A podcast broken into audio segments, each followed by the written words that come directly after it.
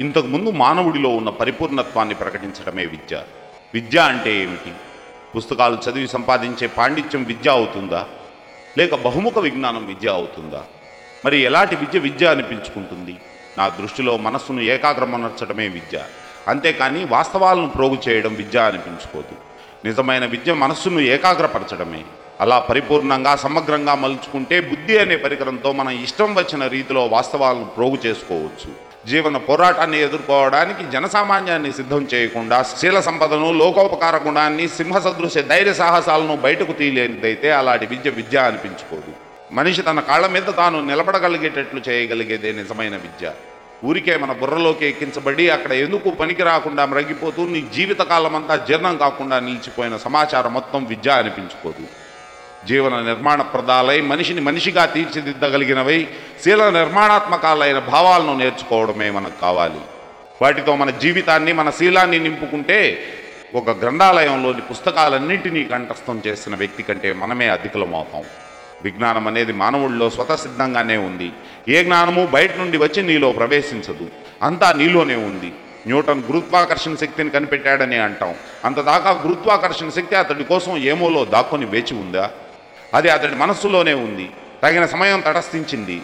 దాంతో అతడు ఆ గురుత్వాకర్షణ శక్తిని గుర్తించడం జరిగింది. ఇంతదాకా ఈ ప్రపంచం గ్రహించిన విజ్ఞానమంతా మనస్సు నుండే వెలువడింది. ఈ విశ్వం యొక్క అనంతమైన గ్రంథాలయం మన స్వంత బుర్రలోనే ఉంది. బాహ్య ప్రపంచం కేవలం సూచన మాత్రమే. నీ స్వంత మనస్సును అధ్యయనం చేయించే సందర్భం మాత్రమే. ఆజ్ఞాపించడానికి ప్రతి వ్యక్తి ఇష్టపడతాడు. కానీ ఆజ్ఞాపాలన చేయడానికి ఎవ్వరూ ఇష్టపడరు. ఈ దుస్థితికంతా మూల కారణం ప్రాచీన కాలపు బ్రహ్మచర్య వ్యవస్థ అడుగంటిపోవడమే. విధేయుడే ఆజ్ఞాపాలనం చేయడం ముందు నేర్చుకుంటే అధికారం తానంతటా అదే వస్తుంది. ఎప్పుడూ ఒక సేవకుని మాదిరి ప్రవర్తించడం నేర్చుకుంటే నాయకుడు అవడానికి అర్హులవుతారు. మనకు కావలసింది శ్రద్ధ. దురదృష్టవశాత్తు మన భారతదేశం నుండి ఈ శ్రద్ధ అనేది దాదాపు అదృశ్యమైపోయింది. ఈనాటి దుస్థితికి ఇదే మూల కారణం. వ్యక్తికి వ్యక్తికి మధ్య ఉన్న తేడాకు కారణం ఈ శ్రద్ధ మాత్రమే. ఈ శ్రద్ధ తప్ప మరేదీ కాదు. ఒకరిని గొప్పగా చేసేది ఒకరిని అల్పునిగా చేసేది ఈ శ్రద్ధ మాత్రమే. ఏ విషయాన్ని తీవ్రంగా పట్టించుకోకపోవడం ప్రతి విషయాన్ని హేళన చేయడం అనే రుగ్మత జాతి రక్తంలో నిండిపోయి ఉంది. ఈ భయంకర వ్యాధిని నివారించుకోవాలి. అది దరిచేరకుండా తరిమి కొట్టాలి.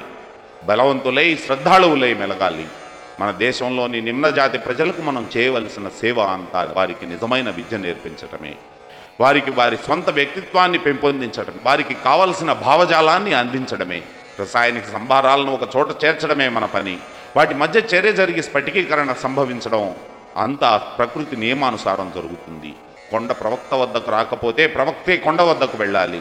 పిల్లవాడు విద్య నేర్చుకోవడానికి రాకపోతే అతడి వద్దకి వెళ్ళి విద్య నేర్పాలి. శీల నిర్మాణాత్మకమైనది మానసిక బలాన్ని పెంచేది బుద్ధిని వికసింపచేసేది తన కాళ్ళ మీద తాను నిలబడేటట్లు మానవుణ్ణి తీర్చిదిద్దేది అయినటువంటి విద్య ప్రస్తుతం మనకు అవసరం. తరతరాల పర్యంతం బలవంతంగా నిరోధించబడుతూ వస్తున్న సంకల్ప శక్తి దేని ఫలితంగా దాదాపు నాశనం గావించబడిందో నూతన భావాలు రావడం అటుంచి దేనివల్ల ఉన్న పాత భావాలే ఒక్కొక్కటిగా అదృశ్యమవుతున్నాయో. నెమ్మది నెమ్మదిగా ఏదైతే మానవుణ్ణి ఒక యంత్రంగా మార్చివేస్తుందో అలాంటిది విద్య అనిపించుకుంటుందా యంత్రంలా మారి మంచిగా ఉండటం కన్నా స్వతంత్రంగా సొంత తెలివితేటలను ఉపయోగించి ఎలా మారినా పర్వాలేదు. ప్రత్యేకంగా విద్యార్థులకు ఆత్మవిశ్వాసం శ్రద్ధ దృఢంగా నాటుకోవాలి. మార్గదర్శక సూత్రంగా బ్రహ్మచర్యం వెలుగొందాలి. మానవుడిలోనే విజ్ఞానం అంతా ఉందని వేదాంతం చెబుతుంది. లోనున్న ఆ విజ్ఞానాన్ని జాగృతం చేయడమే కావాల్సింది. అలా జాగృతం చేయడమే గురువు కర్తవ్యం. కేవలం అస్కలిత బ్రహ్మచర్యం వల్ల సమస్త విజ్ఞానాన్ని స్వల్పకాలంలోనే సంపాదించవచ్చు. బ్రహ్మచర్యం వల్ల ఏకసంతాగ్రాహి కావచ్చు. ప్రస్తుతం మన దేశంలో ప్రతిదీ సర్వనాశనం కావడానికి కారణం ఈ బ్రహ్మచర్య నిష్ట పాటించబడకపోవడమే. మన విశ్వవిద్యాలయాలను గమనించండి. గత వంద సంవత్సరాలుగా కొనసాగుతూ ఏమి సాధించగలిగాయి? స్వంత ఆలోచన ధోరణి ఉన్న ఒక్క వ్యక్తినైనా రూపొందించగలిగాయా? కేవలం అవి పరీక్షా కేంద్రాలుగానే మిగిలిపోయాయి. సొంత ఆలోచన విధానం కలిగిన వ్యక్తులను సృష్టించగలిగితే ఎన్నో విషయాలను కనుగొనగలిగేవారు. నేటి సైన్స్ విధానాలలో కానీ లేదా ఏ విధానాలలోనైనా ప్రపంచ ప్రఖ్యాతి చెందిన శాస్త్రజ్ఞులు ఎంతమంది ఉన్నారు మన దేశం నుండి? సంఘహితం కోసం త్యాగం చేయాలనే భావన మన దేశంలో బాగా పెంపొందించాలి. మీకు చేతనైనంత వరకు సామాన్య జనుల బంధాలను ఛేదించండి. సమాజ శ్రేయస్సు కొరకు స్వీయ కోరికలన్నింటినీ ఛేదిస్తే నువ్వు బుద్ధుడివే అవుతావు. ప్రతి వ్యక్తిని ప్రతి జాతిని ఘనతరం చేయడానికి మూడు విషయాలు ముఖ్యంగా అవసరం. ఒకటి సౌజన్యానికి ఉన్న శక్తుల పట్ల దృఢ విశ్వాసం. రెండు అసూయ ద్వేషం అనుమానాలు లేకపోవడం. మూడు తాము మంచిగా ఉండి ఇతరులకు మంచి చేయాలని ప్రయత్నించే వారికి సహాయపడడం మనం శాశ్వతమై ఉండాలంటే త్యాగం అవసరం. ఆత్మానుభవాన్ని సంపాదించగలిగితే ప్రతి జీవిలోనూ విశ్వాత్మను గుర్తించగలిగితే శాశ్వతత్వం మనదే. శీల భ్రష్టతే జాతి నాశనానికి ప్రథమ సంకేతమని చరిత్ర సాటి చెబుతోంది. శీల భ్రష్టతా సంకేతం పొడసూపగానే ఆ జాతి వినాశనం కనుచూపు మేరల్లో ఉన్నట్లే. నేడు మనం జంతువుల కంటే ఏమంత నీతిమంతులం? సాంఘిక శిక్షా స్మృతులకు భయపడి మాత్రమే మనం నీతిగా మెలుగుతున్నాం. మీరు దొంగతనం చేసినా మీకే శిక్ష విధించం అని సమాజం ఈనాడు ప్రకటిస్తే ఇతరుల ఆస్తులను దోచుకోవడానికి మనం పరుగులు పెడతాం. అంటే మనల్ని నైతిక వర్తనలుగా ఉంచేది చట్టం పోలీసు వారు మాత్రమే. సాంఘిక కట్టుబాట్లే మనల్ని నీతివర్తనలుగా ఉంచుతున్నాయన్నమాట. ఎప్పుడైతే ఏ సాంఘిక కట్టుబాట్లు లేకపోయినా నీతివర్తనలుగా శీలవంతులుగా ఉండగలమో అప్పుడే మనం మనుషులమని అనిపించుకోగలం. పర్ల దోషాలను గుర్తించవద్దు. దోషం అంటే అజ్ఞానం బలహీనత.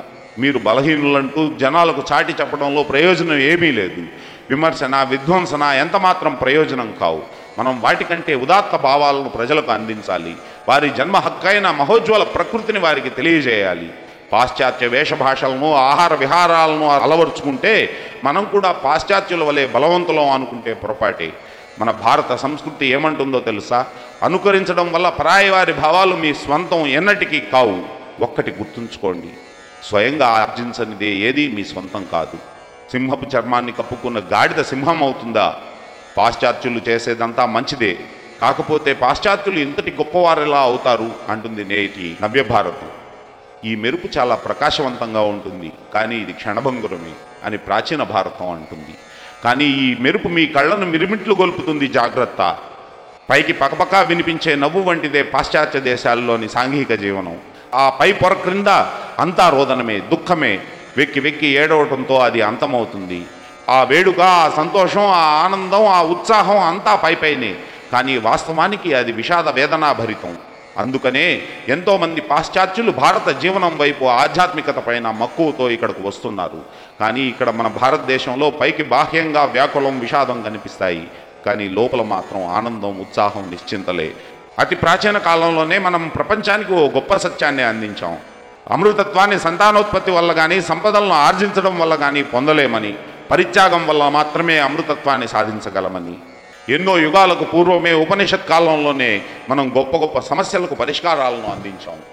పుట్టిన ప్రతి వ్యక్తి యొక్క గమ్యం అమరత్వం. ఆ భగవంతుని చేరడానికి కావలసిన అన్ని విధానాలను మన వారు బోధించారు. నిజమైన ఆనందం ఎలా పొందాలి? అసలు నిజమైన ఆనందం అంటే ఏమిటి? శాశ్వతమైన ఆనందానికి మార్గం ఏమిటో మన వారు కనుగొన్నారు. మన ఋషులు తత్వదర్శులు మనకు మార్గనిర్దేశం చేశారు. వారు చూపిన బాటను నడవడమే మన కర్తవ్యం.